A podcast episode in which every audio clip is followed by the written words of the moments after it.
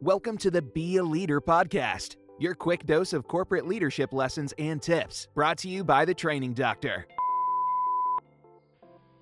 Hi, my name is Shaun Livermore. I'm a professional operator and an operations manager for the Porch Bandit Creek Indians Utilities Authority.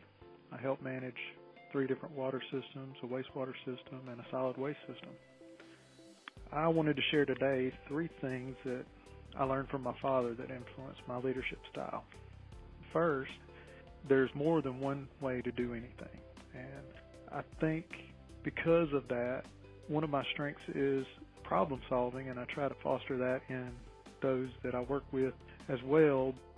It opens up your mind when you're looking at a problem and helps you see different avenues based on the resources that you have at hand to solve that problem.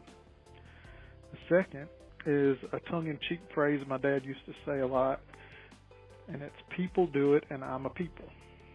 A lot of times when you're facing a new project or a new task that you're not exactly sure how to do or you're learning about that particular endeavor, fear will hold you back from just starting.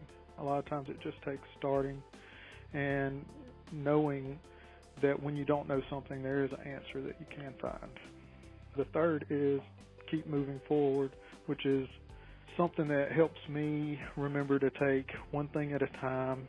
Just keep pushing forward when you're facing one of those days or a project that seems like there's just too much in front of you and you can't see the other side and you feel like you're not where you need to be or just looking at something that intimidates you. But basically, to summarize those three things, you should start with an open mind to allow room for growth.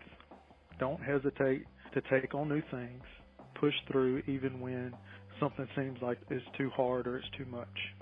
Those three things can help not only yourself but your team be more successful and more open minded in handling those unprompted pitfalls that pop up in different projects or everyday working environment. thank you. Visit us online at www.bealeader.training for this and other great tips.